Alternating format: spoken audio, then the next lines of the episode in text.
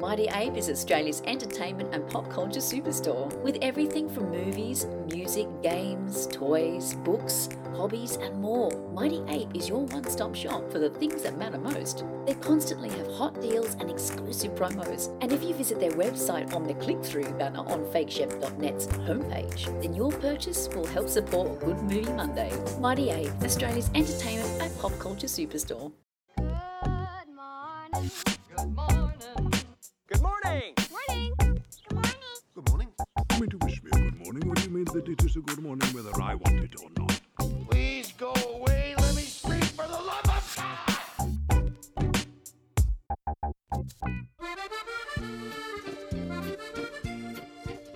Psst! It is I, Leclerc. Onions? You will buy my onions?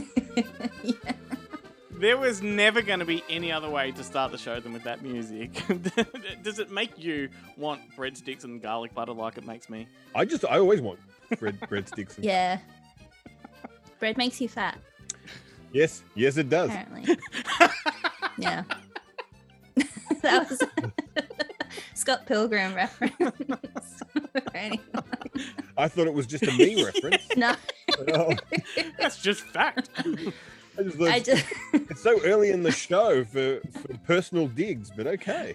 Sam, Ben's already given us his best French accent. Do you want to give us yours? Oh, God. What do I say? What's French? Oui, oui. Oui, oui. Ha-ha. Frenchy. So obviously we're on some kind of French kick this week. Naturally, we're going to be discussing those benchmark French films: American Werewolf in Paris and French Vampire in America. Isn't that right, Ben? Yes. Yes. But anything to do with American movies that have been co-opted and set in France or with French people. But those two French movies were not any signal for people to switch off. So make sure you all stick with us. This is Good Movie Monday. That's right. They're both John Landis related. That's what I was trying to say. They're John Landis related. Because he did Innocent Blood and American Werewolf in London. Correct. But he didn't do American Werewolf in Paris, but he's connected to it. Are we done? Just explain my own references. Facts with Ben. Yeah. Well, this... Like I repeatedly said we should retitle the show Old Man Trying to Remember Things. That's true. All right, fourth time's the charm. This is Good Movie Monday, the weekly podcast presented by FakeShemp.net, home of the nerdy cinematic rambling. My name is Glenn Cochran. I like croissants, and Ben Helwig is here. He likes a good flan. I like the word flan. Oh, now you're quiet. Yeah, I thought by your facial expression you didn't want me to speak anymore. And returning to the mic is our show favourite, Samantha Howson, who likes champagne or champagne. I don't know how to pronounce it. Oh, say champagne. Champagne. Champagne's for my real friends and no, damn it, what's that say? Another one bites dust. Well, it's great to have you back, Sam. I'm excited. And thank you. Obviously, we are all about French cinema this week because the film Amelie turns 20, and to celebrate that, we're going to take a look at some of our personal favourite French films. And furthermore, I'm particularly excited because we have a rare conversation with the renowned French filmmaker Jean-Pierre Jeunet, who not only directed Amelie, but is responsible for movies like Delicatessen, City of Lost Children, Very Long Engagement, and Alien Resurrection, amongst others. So make sure you hang around because that's coming up. Also on the show, we have our weekly segments from Jared Garn, Guillermo Troncoso, Adam Ross, and the guys from Bonehead Weekly, as well as a French-flavoured flashback from Chloe. Baguette. Aside from the films that we're recommending today, are there any that immediately come to your mind when you think of French cinema? Yes.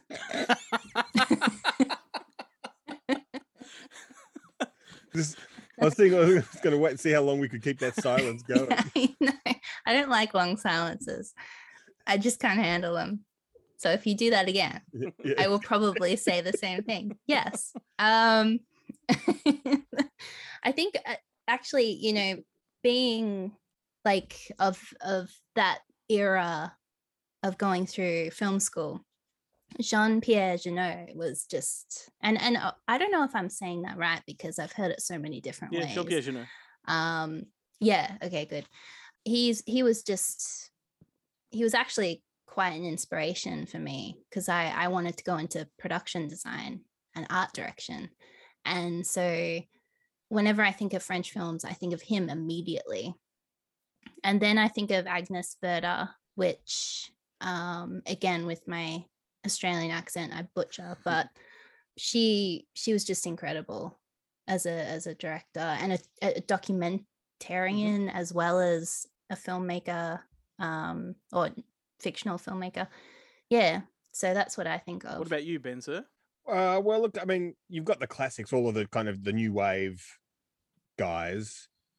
Specifically, like I really like Melville, who's one of my kind of favorite directors, with Le Samurai and Le Cercle Rouge, and the Army of Shadows and stuff like that, and you guys like Jacques Demy, who did Umbrellas of Cherbourg and those Young Girls of Rochefort and all those kind of classic French movies. Truffaut, who did who I've only actually watched one Truffaut film, and it's, I think on IMDb, it's called Confidentially. They called it Confidentially Yours, but I picked up the DVD locally and it's called Let It Be Sunday.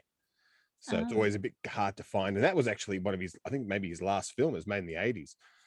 But that's a great kind of noir film. Like the French noir kind of movement are great. Like, and you know, all of the Breathless and 400 blows, A Band Apart, Jules and Jim, all that sort of stuff. And then there's kind of moving into the kind of more modern stuff with a lot of the kind of broader big movies. Like, I mean, I think that kind of I don't want to say they got started with like Luc Besson, but he is like one of the big kind of guys who in it. But then, you know, they've like all of these movies, like it's hard to believe that there is an entire film industry seemingly as big as Hollywood that we only get a tiny fraction of. Like when I was over there 10 years ago now, like I found like big budget kind of versions of Lucky Luke and Is No Good, and like, I mean, we've got all the live action asterisks and stuff, but I had no idea that these stuff was it was being made. Absolutely. We just don't get them. Well, it's cliched and all, but I do definitely go to Luc Besson when I think of French cinema. It's sort of my knee-jerk reaction. And The Big Blue, which I've spoken to you two about before, is the one that always comes to mind. It's a movie that's 3 hours long about rival free divers that fall in love with the same woman. And it's a glorious film. I was actually going to choose it as one of my recommendations on this show, but I remembered it's all in English. Like, even though it's a French production, it's in English. So I felt like that was a bit of a cheat. But that introduced me to Luc Besson. That's one of the few Besson movies I haven't seen. Right. And the reason I haven't seen it is because every time I go to watch it, I read the synopsis and I'm like, is this going to be 3 hours of two guys just holding their breath? Yes, it is. It totally is. But it's completely riveting. It's a fantastic film. But I also think of the Three Colors trilogy is the big one. But Amour, recently Amour was a fantastic one. But my mind also goes straight to like Roger Avery's Killing Zoe. You know, the Tarantino-produced film that's all shot in America. It's an American production, but it's set in Paris and it's mostly in French. So as it was, Jean-Hughes Anglade, isn't it? I think. Yeah, it's got a great sweaty. Yeah, Julie Deply. You know, it's got a great cast. Delphi, but yeah, sure. Oh, fuck, whatever. Blame it on the beers, mate. Yeah. But like French cinema or cinema in general is steeped in French history because, you know, you had the Lumiere brothers and you had was it Georges Méliès and Alice Guy Blaché. Like, it's just such a textured, rich history of cinema that so few people know about. But it's crazy because like cinema, it feels like cinema actually like really begun. Yeah, in France. And I feel like to know cinema history, you kind of got to know French cinema history. But like people listening can relax because we're not going to do that to them. Instead, we're going to just be simpletons and talk about some personal favourites. But before we do that, let's hand it over to Jarrett to run through what's been released this week on DVD, just in case, you know, you might want to pick something up yourself. Hey, this is Jarrett and welcome to PE Class. Now I'm going to get straight into it this week as there are far too many releases. I'm going to start with arguably the biggest release of the week, and that is Fast and Furious 9. It's getting released by Universal Sony and it's coming out on 4K Blu-ray and DVD. All three SKUs have the theatrical and director's cut on them. I do find it ironic that there is a director's cut of Fast and Furious 9. An extended cut, sure, I could understand, because it's just another way to market the same movie to people that have already seen the movie, giving them hope that they're going to see a little bit more. But a director's cut implies that director Justin Lin's vision for the 9th film in this franchise was somehow compromised by the studio, and now we're finally going to see what he wanted us to see.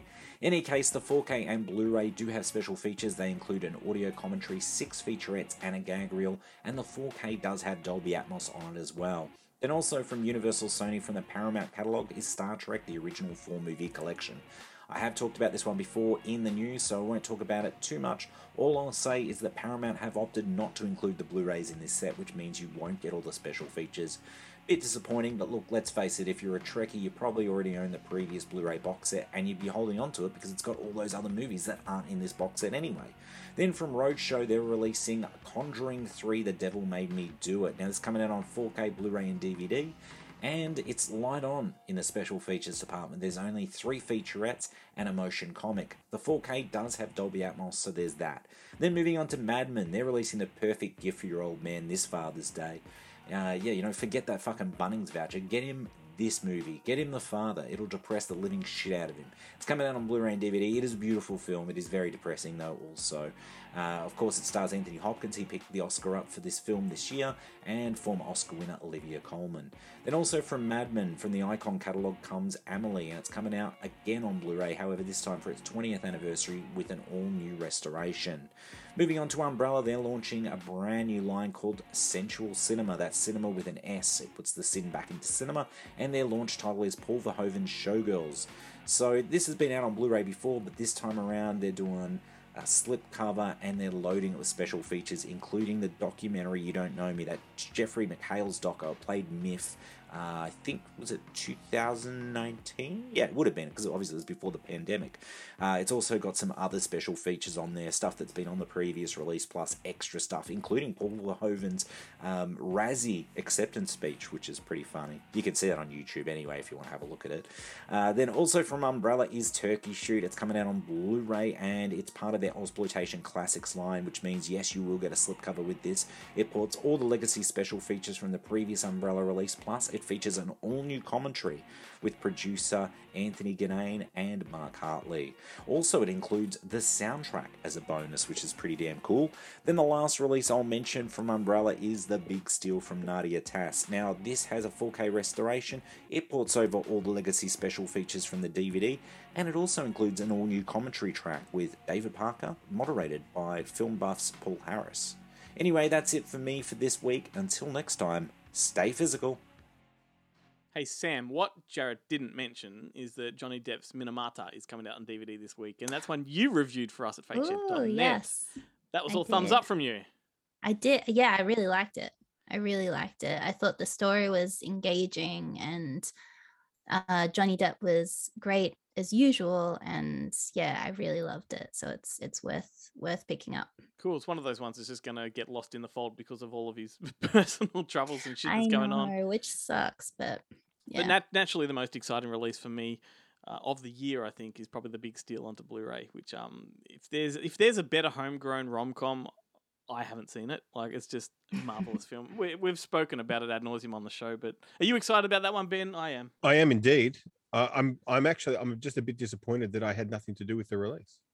Well, that's a shame. I didn't get to work on it at all. That is a shame. If anyone's never seen or heard of The Big Steal, Jesus Christ, like, track it down. Like, get this Blu-ray. It's 1990. Ben Mendelsohn, Claudia Karvan, not to mention Damon Harriman, and iconically Melbourne. It's clever. It's hilarious. I think it's one of the most charming films. It definitely holds up. And it's Steve Bisley. Steve Bisley is one of the great movie villains in this film, and he is hilarious. Oh, I don't even think you could get away with his character in today's world. No, not at all. And his character is a total 80s throwback. Like, I mean, it is an early 90s film, so it kind of still is on that cusp of the 80s. But his character, he's from his hair to his shiny grey suit, is 100% 80s, and he's awesome. Gordon Farkas. Yeah, Gordon Farkas, that's right. But anyway, thank you to Jared, the Ultra HD Dolby Atmos Kaiser. I think that's what we'll have to dub him. Jared has been with FakeShemp.net since the start, and he comes to the show via Monster Pictures, so thanks to him. I'm French! Why do you think I have this outrageous accent, you silly king? But enough fiddle farting around. Let's recommend some French movies. Ooh, I liked that. Ben, what Luc Besson beauty have you come up with first? I actually shied away from talking about any of those kind of big classics. I figured people have either heard of them or they should have heard of them. Okay, and it's good. I thought you were going in the same direction you went last week, which I was hoping you wouldn't. What was the direction I went last week? Never mind. Off you go. Well, I just talked. What was last week's show? I put a disclaimer at the end. Here's a phone number you can call. Anyway. Oh, right. Yes. No. Maybe. No. So I went with, I do every once in a while. I jumped on SBS On Demand and I kind of went through the films there because I find that SBS is great because a lot of films that don't get picked up for distribution here by Madman or Umbrella or whoever or any of the major studios still manage to find their way, or if you miss them at a film festival, still manage to find their way on SBS On Demand or SBS. And it's a great way to see films, though you have to kind of get in and see them before they disappear. Good thing about SBS is they do tell you when the films are going off, so you know when you have to watch them by. But I found this great film that I thoroughly enjoyed called The Mystery of Henry Pick from 2019. And it's directed by Remy Bezenkon. It's the best. Do it with an accent. Yeah. It sounds right when you do it with an accent. Bezenkon. Yeah. He's got the C in it has a little squiggle at the bottom. I don't know what that means. I know what the tones at the top mean. But when I did year 8 and 9 French, they didn't cover the little squiggle at the bottom. It means put an accent on it. As simple as that. I blew it. It's like a kind of comedy drama, kind of romance. Like it's just a kind of I just call it. It's just a film in general. Like it's excellent. Defies genre. It's just a film. But Welcome to the show. Yeah. But it's great. And it's all about this young female editor discovers this masterpiece, this manuscript in a library in the country that is a repository of unpublished or rejected book manuscripts. And the book is written by this guy called Henry Pick, who prior to writing this book was a pizza chef in Brittany who had never written anything and before or since. And this book becomes this kind of big sensation. And this this TV literary critic, Jean-Michel Rouchet, played by Fabrice Lucchini, he doesn't buy it. He thinks there's something going on. And he kind of goes on this rant on his TV show. And because of it, he gets fired. So he has literally, and then at the same time, his wife dumps him. So so his whole life has kind of gone to pot. He gets kicked out of his house, everything. So he has nothing to do but dig into the true story of Henry Pick. So he goes to the country, meets the guy's daughter, the guy's family, and kind of rubs them the wrong way. And he just investigates. And I don't want to give any more away. Anyway, of the plot because it's part of the fun, but it is it's a really good kind of dramedy. Cool. Well, Sam, I hope your next one is a film. Yes, it's definitely a film. Jesus Christ.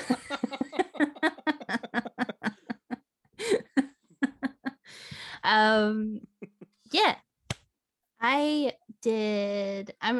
That sounded really great, Ben, by the way. Don't patronize me. No. I honestly he looks a little bit deflated. I honestly, when you were talking about it, I was like, oh, I really have to see that because it reminds me of like other films that what's that one where the no the guy that escapes and he's like 100 years old or something. Oh, I can't remember the name of it, but it doesn't matter. I will definitely watch that. So my first film, I watched three French films this week, which I haven't seen before. Were they red, white, and blue? No. They're all on Netflix, actually, if anyone's interested. But the first one and the most notable one, I think, out of all three, was Get In, which was made in 2019 or released in 2019, and it's a really interesting film that's kind of like, do you know Funny Games? Mm-hmm. Have you seen mm-hmm. Funny? Yeah. I actually thought of that like originally, but it's Belgium and no, Austrian and French combined. But I think it's actually an Austrian film, which means I thought I can't choose it. But I really love that film. And then the American remade it at some point with Naomi Watson. Same director remade it. Same guy. Oh, same guy. Right. Yeah. Haneke did both versions. Yeah. Theme for theme. Oh, okay. Oh, that's interesting. Yeah. I definitely have seen them both. But so it's kind of like Funny Games, and it's like The Strangers on and kind of a bit of The Purge as well. Ooh. Just at the end of the film. But it's actually a really cool horror film. Horror thriller, which has so much meaning behind it, which is what I love about French films. They tend to have such depth, and you can take a lot away from their films, but this film is basically about a family that goes away on a vacation for 2 months, and they come home, and the people looking after their home basically don't let them in. And because of a contract that they signed, the people who were looking after the home now legally are allowed to stay in their home. Mm-hmm. So they're squatters, basically. It's a great premise. I'm going to try that here. Yeah. And it's really cool. It's like terrifying at the same time. But the main character, which is mostly about the husband, he feels really kind of attacked by society in a way, because he's not being a man enough, quotation marks, to actually take back what was his. And it's a really good film. It's on Netflix. I highly recommend it. No, it does sound very good. That's kind of like a little bit of the motive that was running through Nobody, the Bob Odenkirk film, whether he was man enough. Be a man. As they say in French. Speaking of someone that's probably too much man is Guillermo. Let's throw to him. How's it going, everybody? It's Guillermo here again from ScreenRealm.com, Australia's favourite entertainment website covering all things movies and television. As usual, I'm here to chat a little bit about what we've covered on the website in the past week, kicking off with a new film for Christian Bale that could offer him quite the role. The Oscar winner has signed up to star in a drama that will tell the true story of a preacher who became a big-time drug dealer. The project is based on the Vanity Fair article, The Church of Living Dangerously. The screenplay adaptation is coming from screenwriter Charles Randolph, who earned an Oscar for The Big Short, and his credits include Love and Other Drugs, The Interpreter, and Bombshell. The Church of Living Dangerously will tell the true story of John Lee Bishop, who went from a troubled upbringing to becoming the pastor of a popular church. A performer at heart, Bishop would even take exotic animals to the pulpit, and at one point was almost mauled by a tiger.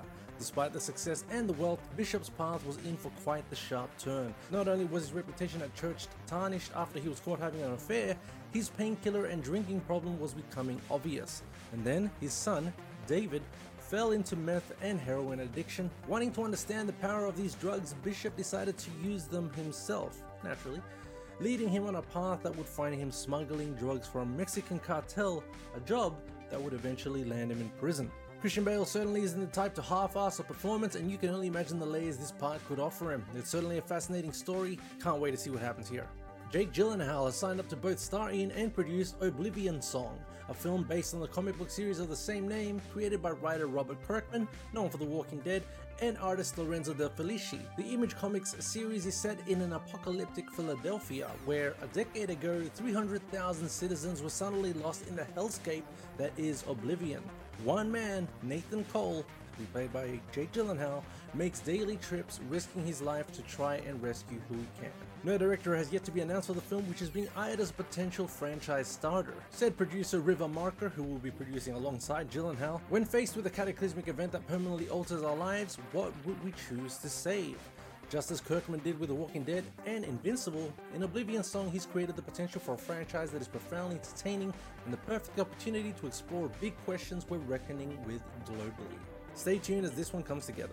We also had a review go up from Glenn, and this was for Sweet Girl, the new Netflix film starring Jason Momoa and Isabella Merced. While Jason Momoa is awesome and he's got that screen presence, even he couldn't save this film. 1.5 stars out of 5, writing in his review, the potential and promise as well as the intention of the artist can be saving grace, but Sweet Girl seems to be an ill-conceived premise from the outset. It isn't clever, it isn't interesting, the final act is, to put it simply, downright stupid and treats the audience like idiots. Furthermore, there are no standout performances, and for a film that cements its premise on illness, loss, and grief, it completely fails to connect on any emotional level.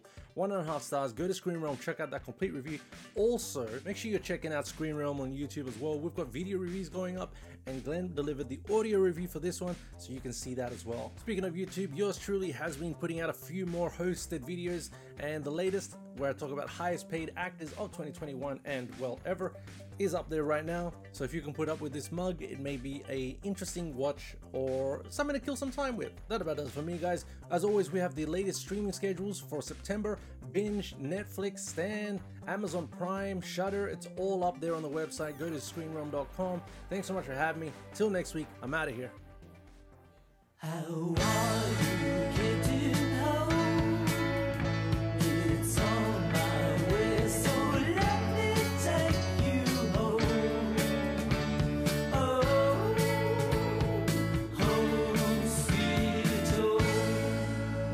home sweet home. How you getting home? How you getting home? How you getting home? I'm curious. No, I'm really only curious. How are you getting home?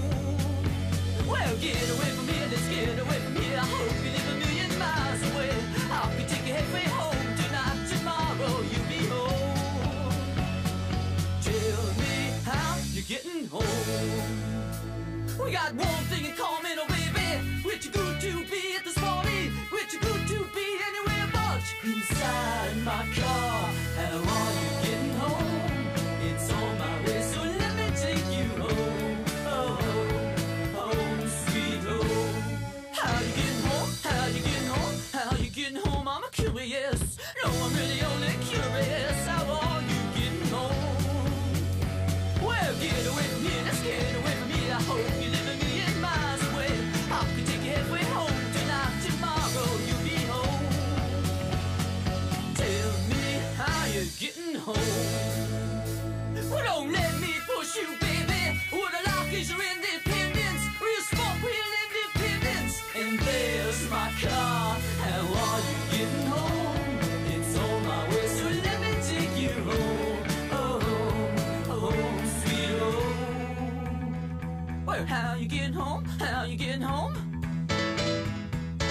How you getting home? How you getting home? How you getting home? How you getting home? How you getting there? How are you getting home?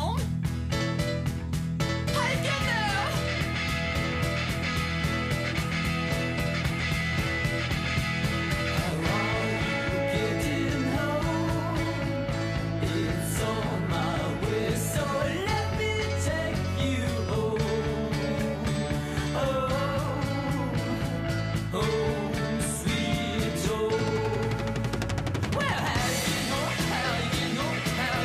Mama.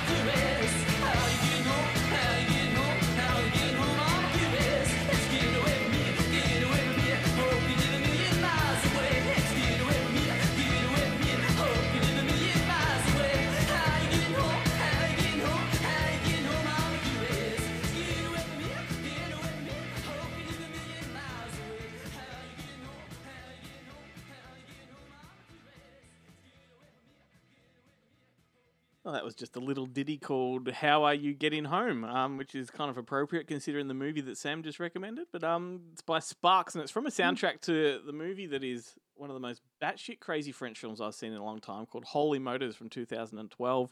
Have either of you seen Holy Motors? No. No, I missed it at MIFF when it played. Fucking hell. Like, imagine Amelie as if it was co-directed by David Lynch and Terry Gilliam. Like, it's just... insane. Oh, wow. The director, his name is, I'm going to butcher this name, I'll put an accent on it, Leo Carax. Correct. Oh. I think it's just Leo Carax, but yeah. But he's the guy that's completely normal sounding name. He just made his English debut with that new movie Annette with Adam Driver and Marion Cotillard. Yeah. Yeah. Anyway, so there we go. That's what that was. Anyway, before that, also Guillermo with the latest movie news from Screen Realm. Make sure you visit screenrealm.com to check out what he does. It's good stuff. How about we listen to my chat with Jean-Pierre Jeunet? I mentioned earlier, but just to recap, he made Delicatessen, City of Lost Children, Very Long Engagement, Micmacs, and Alien Resurrection, amongst some others. Fair to describe him as an auteur. Those first two movies that he made with Marc Caro were definitely the ones that put him on the map. My first awareness, I just want to share a story. When I first moved to Vancouver, I was 16 years old, and I saw his movie in some tiny little movie house in downtown Vancouver. And I was so mesmerized that on my way home, I picked up Delicatessen from the video store, just went home and watched it straight away, and just fell in love with this guy as a filmmaker. He's an amazing, amazing filmmaker. But Amelie, as Jarrett said, is released this week onto DVD. It's 20 years, which makes me feel old. And had this opportunity to chat with him a few weeks ago when he was at the Cannes Film Festival. And I want to preface this conversation because not only is the audio a little rough because of the way that his people needed it to be done, there's also a little bit of a language barrier. So I put a cheeky Parisian soundbed under this, and it's hilarious in hindsight, but, you know, a little bit tacky as well. Slash offensive. Slash offensive. Well, it's music from Amelie, for fuck's sake. But this isn't too long, so enjoy it, and we'll catch you in a few minutes. Hello, Jean-Pierre. How are you? Fine, and you? I'm very good, thank you. It's great to be chatting with you. I think that Amelie is one of the most reassuring and life-affirming films that I can think of. It's scary to think that it's 20 years old, but it does hold up so well. And personally, I also think that every single one of your French films holds up perfectly well. They haven't aged a bit, and there is no denying there's a huge adoration for Amelie. Does it surprise you that people are still so much in love with it? If it doesn't surprise me, not really, because, you know, I live very close to the Café des Deux Moulins, the Café of Amelie, and I see every day some people taking some picture of the café, so I am used to it. I avoid to say I am the director because they never believe me when I try that. You know the famous story with Jodie Foster, right? No, you don't know? For a very long engagement, we had an appointment with Jodie Foster. And we were waiting a taxi outside, and some young French people arrived to take a picture of the café. And we were between, you know, the café and the people. And they didn't know if they recognized us or not. And the young girl, I swear it's true, she asked us to, can you move, please? Oh, that's fantastic. Do you think that Amelie is your most personal film? Yeah, absolutely. Because I took some notes during years and years. I have a very good memory for anecdotes, souvenirs, funny stories. I have a very bad memory for bad things. I forget everything. But I am talented to keep the best of the life, you know. So I had a big box of notes. And it was very difficult to find the concept of the film. And one day, it was after Alien Resurrection, coming back from Hollywood. One day, I read one of my notes. It was the story of a girl helping other people. And I understood, of course, this is the main story. And at this time, everything was easy to write, easy to make, not easy to find the money, but this is another story. Well, your film does also paint a stark contrast to the films that you'd made before it. Do you recall what influenced you to make such a drastic sort of tonal change at the time? Can you just repeat, please? See it again? That's okay. So before Amelie, your films were very dark, and suddenly there is a lot of light and a lot of colour. What influenced you to make that change at the time? No, because before it was with Marc Caro. And Marc Caro is very, how can I say, comment on dit, prude. He doesn't want to open his heart, you know what I mean? So he could have been ashamed for this kind of movie. It's absolutely not his cup of tea. So it was after the City of Lost Children, I made Alien Resurrection, and coming back to Paris, I wanted to make my own personal movie, with my own stories, my own anecdotes. So it was a decision. But I started to work on Amelie before Alien Resurrection. It was on my mind since a long time. If you see my short film, Things I Love, Things I Hate, it's on YouTube. You can see that. It was in 89, before Delicatessen. It's the same thing. It's very optimistic, positive, and funny. Excellent. So in today's world, I think we probably need Amelie more than ever before. Have you ever considered going back and revisiting her, and where do you think that she would be 20 years later? So a lot of time they ask me to make a sequel or a TV series, but I refused all the time. At the end, I accepted a TV show for Broadway, a musical, and I hate musicals. But after 20 years, I accepted to get some money to help some association, for surgery, heart operation for kids or something like this, But in fact, it was very bad and it was a kind of disaster. Now it's in Munich, in London, I think, in Japan. So maybe I will save other kids. I hope. Yeah. No sequel. I definitely think the world needs some Amelie, people like her in the world, because she is a ray of light where there's not much light at the moment. But so did you have a lot to do? Were you involved a lot with the restoration of the film? Oh yeah, I am involved for everything, and the restoration. But we make a DCP. But it was pretty good for Amelie because we made the color grading in digital. It was one of the very first movie color graded in digital. So we had, the job was pretty easy to make. It wasn't the case for Delicatessen, the city. We had much more work, but for Amelie it was pretty easy. Right. Oh well, good. And before I let you go, I know you're busy, I just wanted to take a moment to ask you about your new film, Big Bug. Is there anything that you're able to tell us about that? No, it was one more time after Delicatessen and Amelie. It's a quirky movie. It's very special. And one more time, I had some problem, despite the success of Amelie. I had some problem to get the money. I spent 3 years and I couldn't make the film in France. It's unbelievable, but it's the case. And one day Netflix called me to say, do you have something? And I said, yes, but you won't like it because nobody wants to produce it. And they told me yes in 24 hours. And I had a big budget, wow, the total freedom. And now I am in post-production. The film will release at the beginning of the next year. And I think it will be something. Well, that is very exciting, and I can't wait. But look, I know you've got to go. I just want to thank you for taking the time to talk. I'm a massive fan of yours, and your work does mean a lot to me. And Amelie is just a beautiful, beautiful film. So thank you so much. I do appreciate it, and best of luck with the rest of the festival. Thank you. Thank you to you. Welcome to Bonehead Weekly Fun Size. Where are you going to say, Chad? So Ben, as the crazy journalist that he is, was able to discover Kentucky's secret of how journalist? We all. Yeah, we didn't. He apparently must be, because he found out all about our secret meeting with Colonel Sanders that each of us has to have as we reach a certain age. So should we talk to him? Should we go into our stories about our mustache rides with Colonel Sanders? I just had mustache rides with his mother. Ooh. I didn't. I wasn't invited to that. I don't know that I'd call what he does journalism.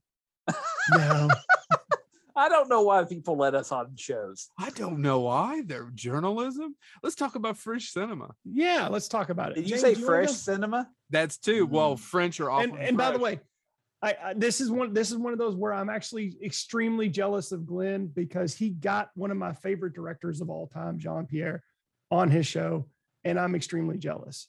So I'll go ahead and start with one of my favorite movies of all time is a Jean-Pierre film. It's City of Lost Children, a movie that I actually had to find. I saw it on cable one night, and I fell in love with it, and I actually had to struggle to find a copy here in our home state. And now that I have it, I watch it once a year. It is an amazing film from start to finish, artistically beautiful, and it tugs at your heart. Everybody I've introduced it to loves it. It's one of those ones where somebody asks me if I have a recommendation of a film, I will hand them City of Lost Children, and it always comes back, thank you. And it's just a perfect film. It's my favorite of his films as well. It's probably one of my favorite movies of all time, but I want to talk about another movie that he made because, like Chad, is my favorite French filmmaker. I don't care about the other people that came forward that we talk about all the time. I mean, I do care about them, but Jean-Pierre, Amelie is one of the best love stories ever. I don't know that it gets much better than Amelie. What do you guys think? It's sweet, but it's not saccharine sweet. It's beautiful. It is enjoyable. And it has nothing but superb performances all the way through it. James? Oh, that's really great that y'all went with these sweet kind of. Well, the City of Lost Children's not sweet. Well, no, but it's thought provoking, and it's kind of, like beautiful. Chad said, people tend to really enjoy it. I'm going to go in a different way and look at a film that's been associated with the quote new French extremity movement. And I mentioned it before, but it's a film that once you see it, it sticks with you unless you're an absolute monster. And even then it's going to give you ideas at least. That would be Martyrs. Yeah, Martyrs, directed by, good. And I'm sure my Eastern Kentucky accent's going to screw this up, Pascal Logier. Don't worry, Ben can't look things up. He's not a real journalist. Anyway, But he found out about the Colonel Sanders. I just don't understand. Know about his mother and mustache rides. I don't want to hear it. But anyway, if you've not seen Martyrs, see it. It's literally the ending of that film. If it doesn't stick with you, I don't know what to tell you. But it is about martyrs. It's and dark. It is probably, it's in the top 5 darkest films I've ever seen. I could name a couple others, but it's up there. Yeah. All right. This has been Bonehead Weekly Fun Size. Ben, the mic is yours, sir. Would you like to respond to those boneheads? It's such a load. I am an investigative journalist. I can tell, I can look things up on the internet. Like, I can tell you some facts about those guys. Like, I know for a fact that all 3 of them like to eat food, and all of them watch movies, and at least 2 of them can read, and don't get me wrong. I am excited about the Colonel Sanders mustache rides as part of the entrance exam to getting into Kentucky. All the more, if that doesn't boost tourism, I don't know what would. Especially if it's like dead Colonel Sanders, his corpse is like deep fried. And they wheel it out, and then you come on, you have a bit of a ride, nibble on his ear. And then oh no, a bit of a taste, and then move along. And it's like a production line, like everyone's kind of bored, but secretly they're elated to be riding Godfather of Chicken. Them's fighting words. I don't know what's gotten into those guys, but of course, knowing damn well we'd be talking about Jean-Pierre Jeunet films, they naturally went straight for that shit. Like they went straight for those films. Cock blocked us, but special thanks to James for bucking the trend and going with Martyrs, Good on him. How good Martyrs, though? I wonder if they actually listen to the show. Yeah. Who was it? Chad definitely does, because he's the one that keeps bringing up references to stuff you've said. Yeah, right. Because sometimes I wonder, like, are they just taking the piss out of me because I'm here and they can? Or have they actually picked up on something that I've said? It all stems back to that Christmas show, I reckon. Yeah. we all zoomed together. There's like 9 of us on the show at the same time, and it was you 2 fell in love. Yeah, Joe and I fell in love. And James and Chad got a little jealous. But James did mention Martyrs, and that made me think of all the brutal French cinema out there, like Haute Tension and Frontiers and Sheet and Irreversible. Even Raw, you guys at Monster released Raw on Blu-ray. I reckon next to sort of, you know, Japanese horror, the French get it the gnarliest. Mm. Yeah, I agree. Although I haven't actually seen a lot of it. I know of it. And actually Raw is the, I really want to see it so bad that I'm really close to getting Stan because I know it's on Stan. I think is it just on Stan? It might also be on Binge. Oh, okay. Yeah, no, I go Stan over Binge. Yeah. Yeah. Well, you sign up for the free trial. Yeah, yeah. Watch a movie and no, you get it for I think it's the first month or something like that. So is it a month? Why unlimited Gmail email addresses are handy. You just keep signing up for that free monthly subscription every. It's if it's not a month, it's a week. But you can streaming service is not a sponsor, but a bit of a golf clap to those boneheads. Joe, Chad, and James come from the Bonehead Weekly podcast in Kentucky. Naturally, you can find them wherever you get podcasts from. Ben, you and I are up now for this round. Would you like to take the lead? All right. Well, following in Sam's footsteps, but completely different direction. I did track down. I mentioned to you guys off mic during the week that I pulled out every single DVD, VHS, and book that I had because I couldn't find. I had a copy of this movie called The Horde, which I which is it's a zombie film, and I remember watching a bit of it when it came out. When I think I'd imported it. I was working at DVD Collection at the time, and I imported it for the shop, and I just ended up buying it myself. So I apologize to all the customers who missed out on this. And for the life of me, I couldn't find where the DVD was. So I felt like I was like Gene Hackman in The Conversation. Like I'd pulled down the walls, just like sitting in a pile of rubble. But I did manage to watch it. And unlike Sam's film, there are no layers to The Horde. But how frustrating is it too that it's like on YouTube in full multiple ways, but not in French. Like you got an English dub and you got some Iranian version. Like it's just, well, I didn't know there was. I looked on YouTube and I found the French version with no subs. I didn't know there was an English dubbed version of it. It's horrible. Which, I mean, look, to be honest with you, the subtitles on the DVD weren't that great. So, I mean, how do you spell? Yeah, sorry. How hard is it? How do the zombies speak? I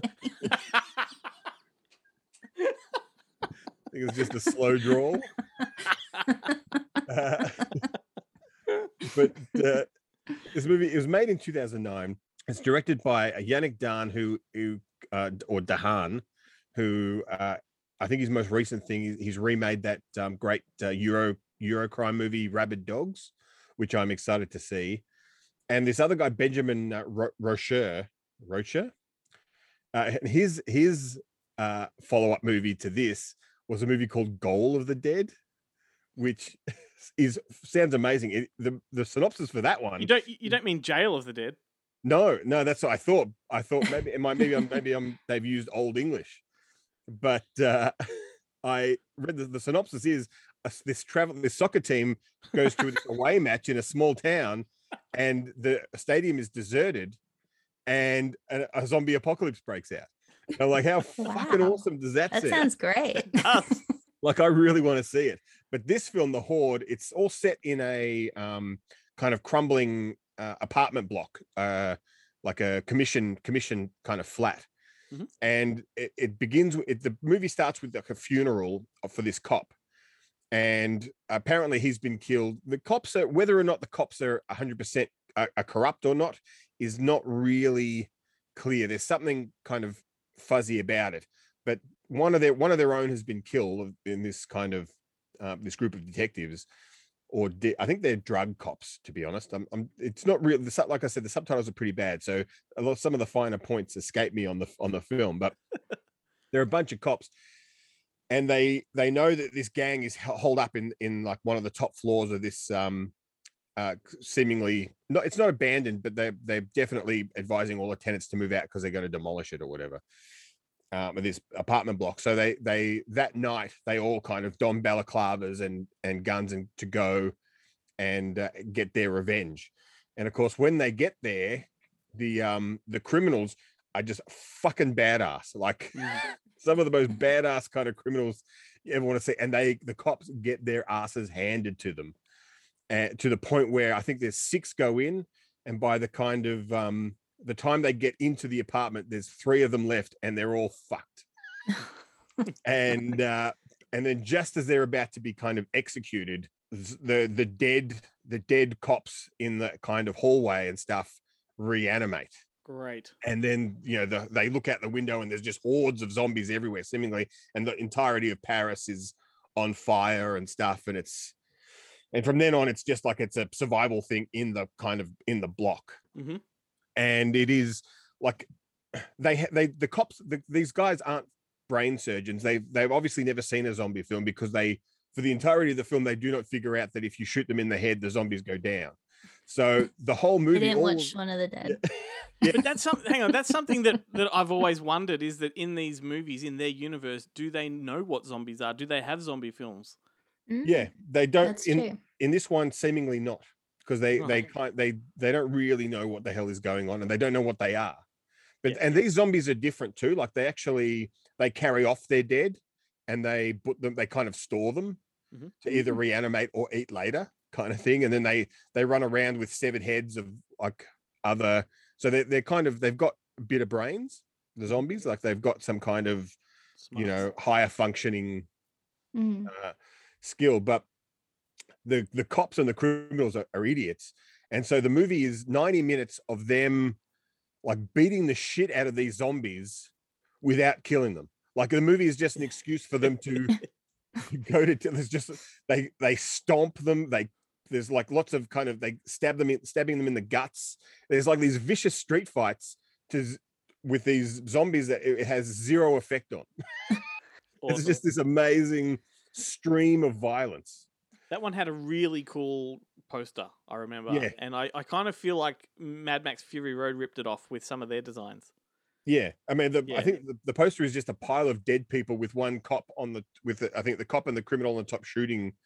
In opposite directions. Opposite directions, yeah. Yeah, and that's the Mad Max Fury Road poster where there's like a pile of rubble or something and then they're on top. One. Yeah. Yeah. Yeah, 100%. And it is a lot of fun, but there is zero subtext.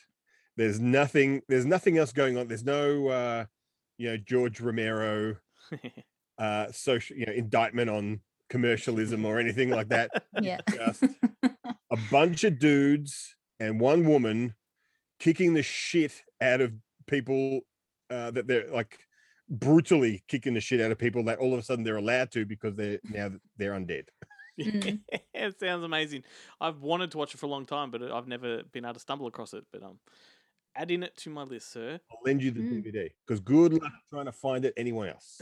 I want to turn my attention to one of like the best thrillers I can recall seeing in a very long time. And on the DVD cover, the quotes say, "Brilliant, frantic, nerve-wracking," and one person questioned, "How come Hollywood can't make thrillers as good as this one anymore?" So I think that's a really good endorsement. But it's a 2006 film called Tell No One, starring François Cluzet and Kristen Scott Thomas, directed by a guy called Guillaume Carnay, who went on to direct Little White Lies, which some people might know, as well as an American thriller called Blood Ties with Billy Crudup and Clive Owen.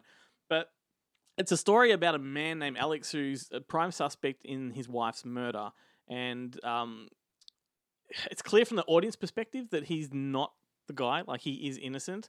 But 8 years later, when they, you know, were unable to convict him, he lives as a recluse, but then suddenly 2 more bodies turn up in the exact same area where his wife's body was found. And so the case is reopened and he becomes the prime suspect again. And at the very same time this happens, he starts receiving emails from his dead wife. And there's this massive element of intrigue going on, very Hitchcockian.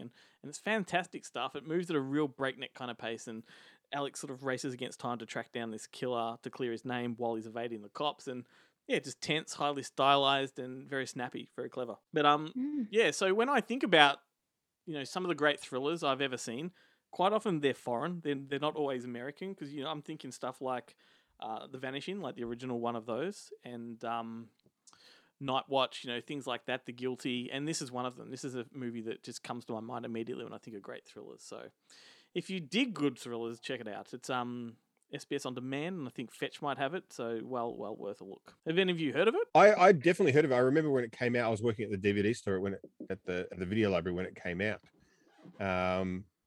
Yeah, that's it. I just held up a cover. You mean they can't see us through the power of brainwaves?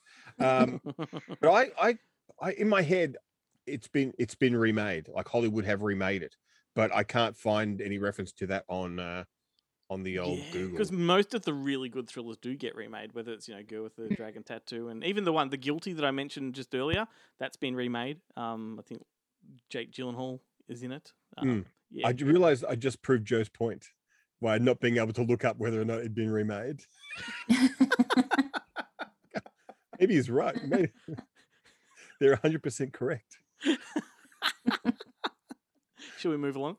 Yeah. Well, Chloe's still away, and in her place is a segment that I've grabbed from her own podcast, Movie Night with the Richie Girls, which she records with her mum, Kate. And they did a whole episode dedicated to Luc Besson's Fifth Element. So here's a little cheeky snippet of that. Yeah, so 17th episode, and we're doing The Fifth Element. Not the sixth. The fifth. This is probably like the first sci-fi movie that I saw that I absolutely adored. Apart from Star Wars, obviously. This is like a really fun sci-fi movie, action movie. Yeah, well, I remember watching it with you when you were younger, but I hadn't watched it for ages. I know. And yeah, I do like it.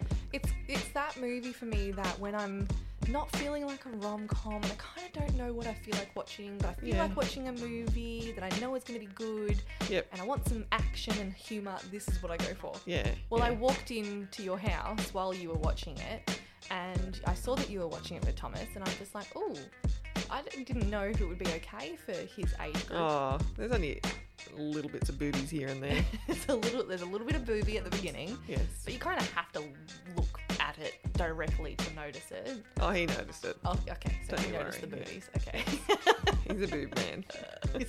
Oh, great. Yeah, that's really nice of me to know. Yes. 1997. Wow. For 97, those graphics. Well, I was taking into account a lot of the background. Yep.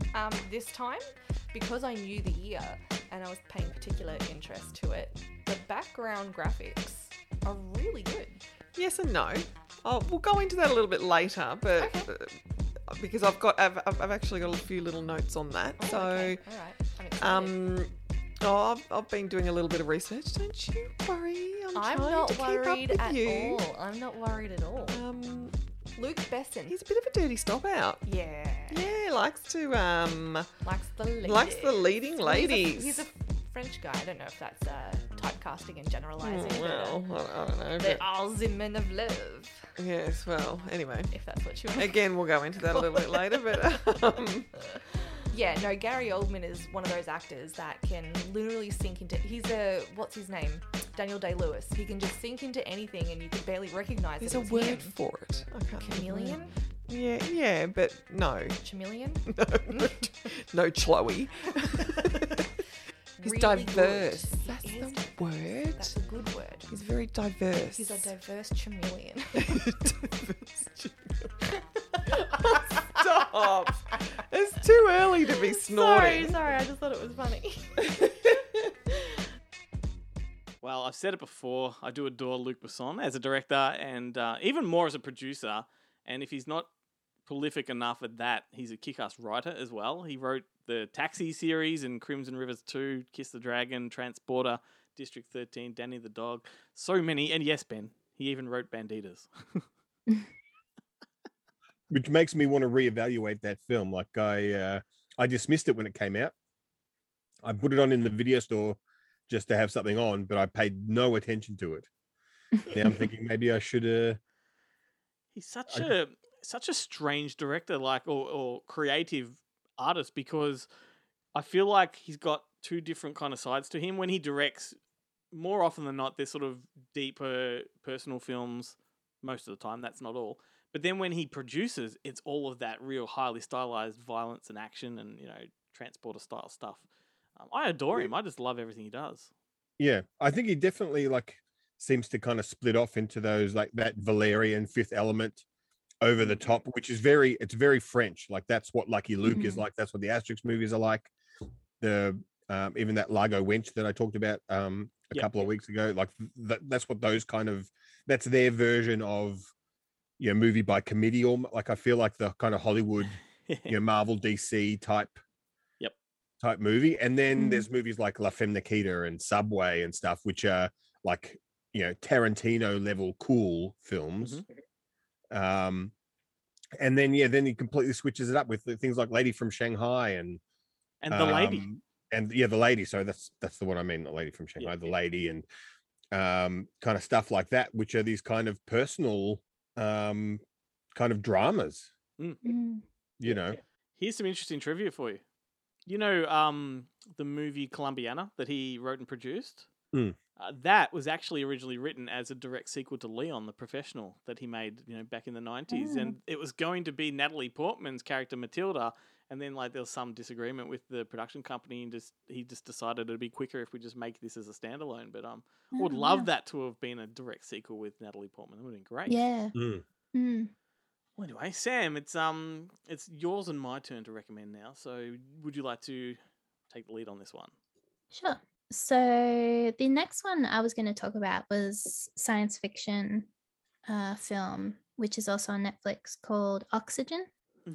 And it has Melanie Laurent, which is... Laurent. She's from Inglourious Bastards, of course, and it's like Buried with Ryan Reynolds. And even a bit of like Locke. It's kind of that one set or one enclosure film. And she basically wakes up in a cryogenic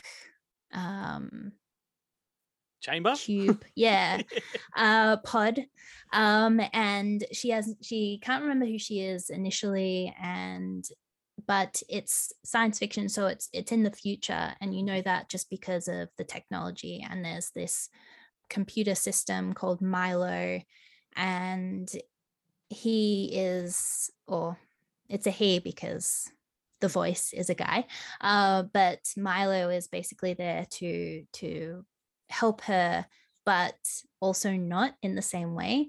Because when I first read about this film before I watched it, I thought, how can you be trapped somewhere in the future when technology is so good?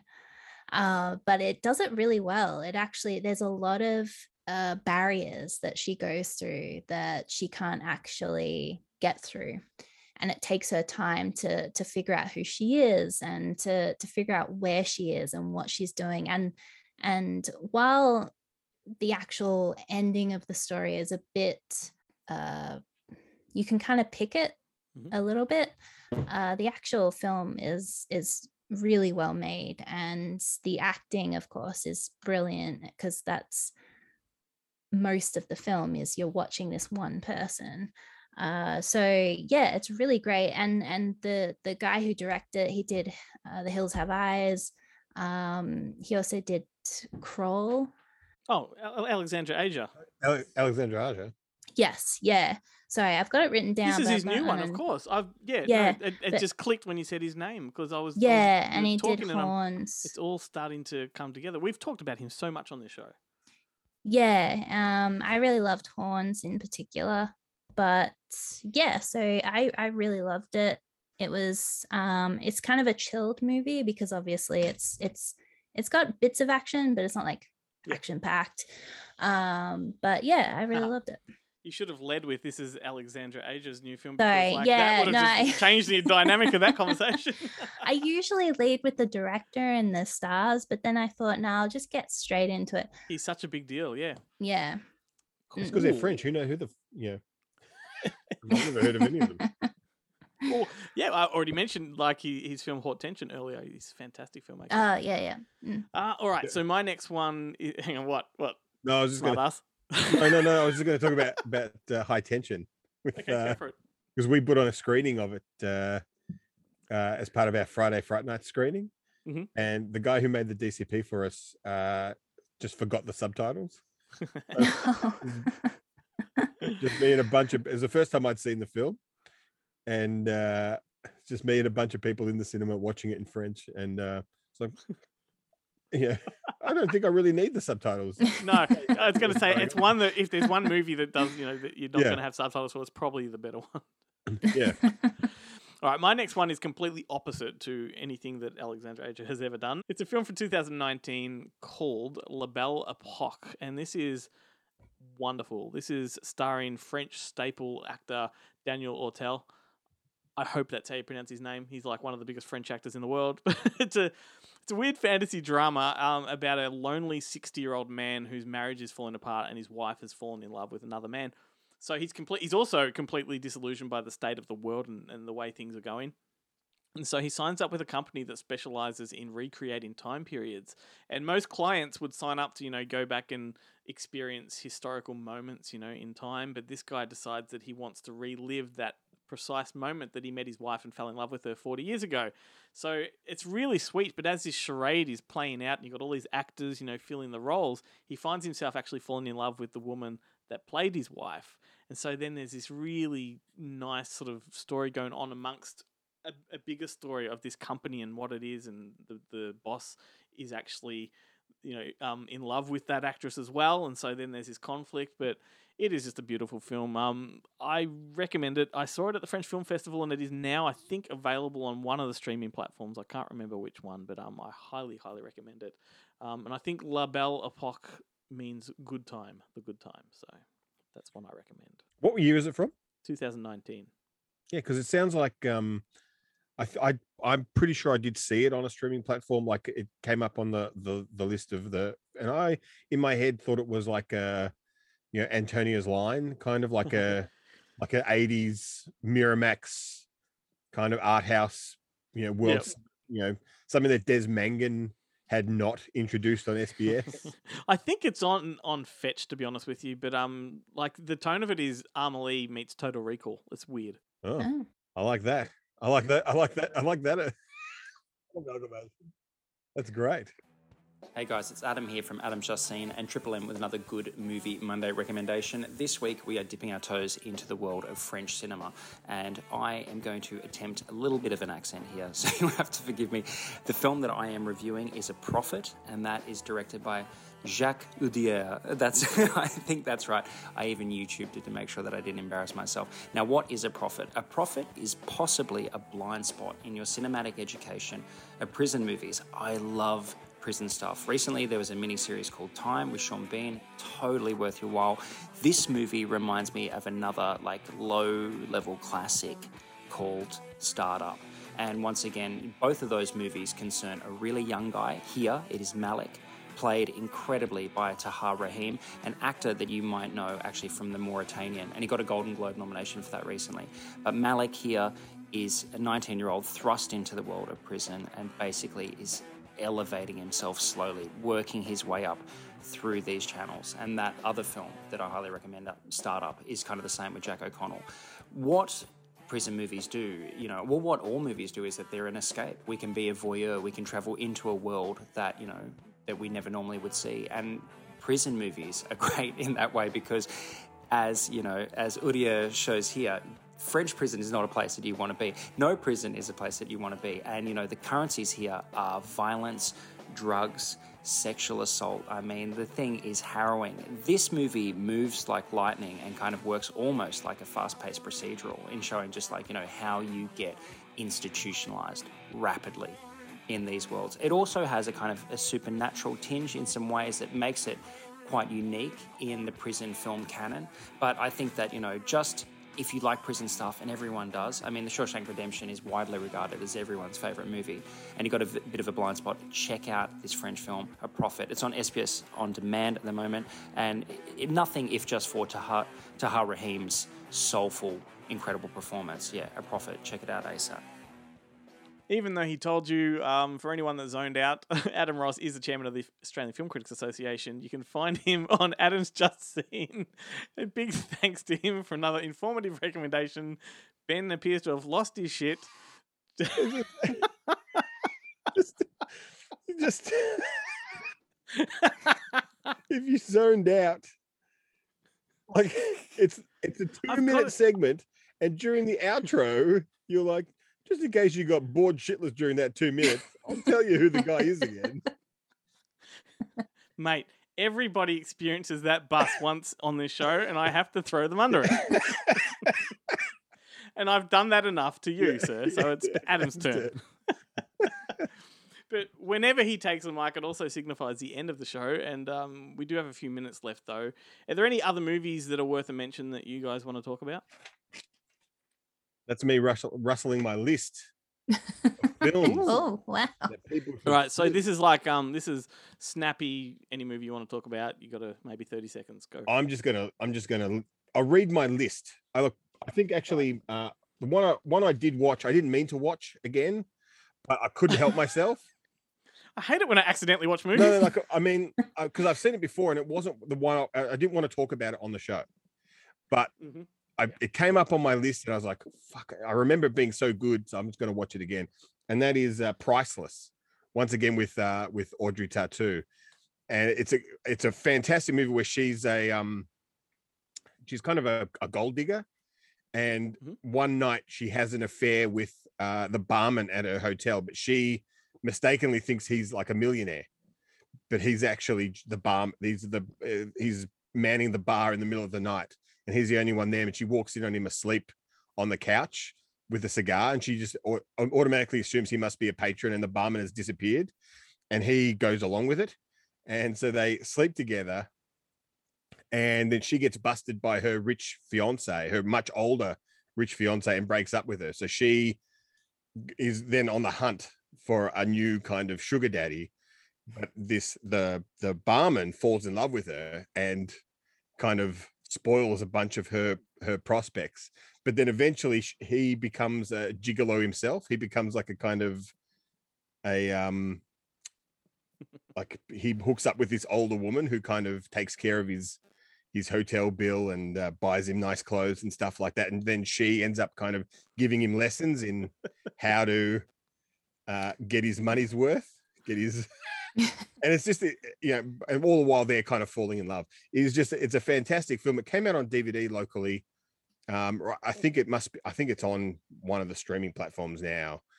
And I remember being really disappointed in the DVD because the extra features had no subtitles. And I was like, oh, you're kidding me. Like the making of doco, I really wanted to watch it because I love the film.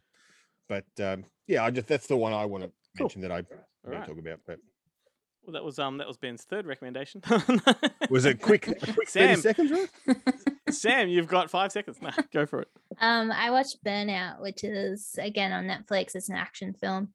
And it was really good. I enjoyed it. It's basically about a guy who his estranged wife or partner, who they have a kid together, gets in trouble with drug people, and he helps them to get out of it, which he does so by being a drug runner.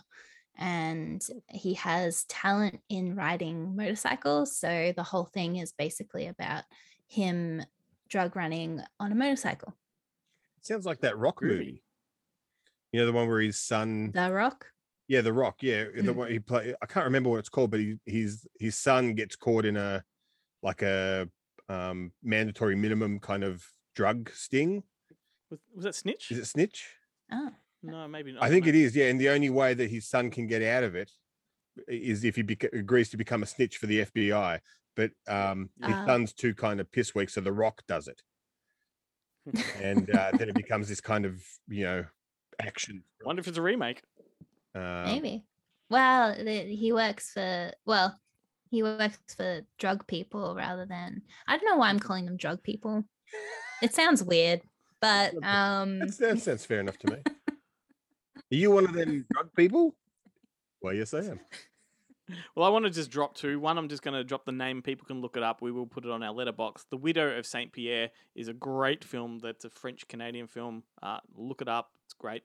But the one I want to sort of share with you now, because I have a little bit of a personal connection with this one, is a film called Rebellion, which was directed by Matthew Kasovitz, which he directed Babylon AD and La Haim with Vincent Cassel. And this is the true story of the 1988 coup that took place in New Caledonia. And it was about 30 French police officers who were taken hostage by a group of separatists. And then a hostage negotiator from France is sent to sort of negotiate with their leader. And they also at the same time had a whole army of French soldiers on standby to intervene if everything sort of went to shit. And I was on a cruise in 1988, and we landed in New Caledonia. And when we got off the ship, we were escorted by military. We had like the gangplank was lined with people with machine guns. We got put onto like an army escort, and we got taken to all the tourist attractions of the island with the French military along for the ride. And we didn't know why. Like, they weren't giving us any information. We didn't have the internet then, so we couldn't just look up what was going on.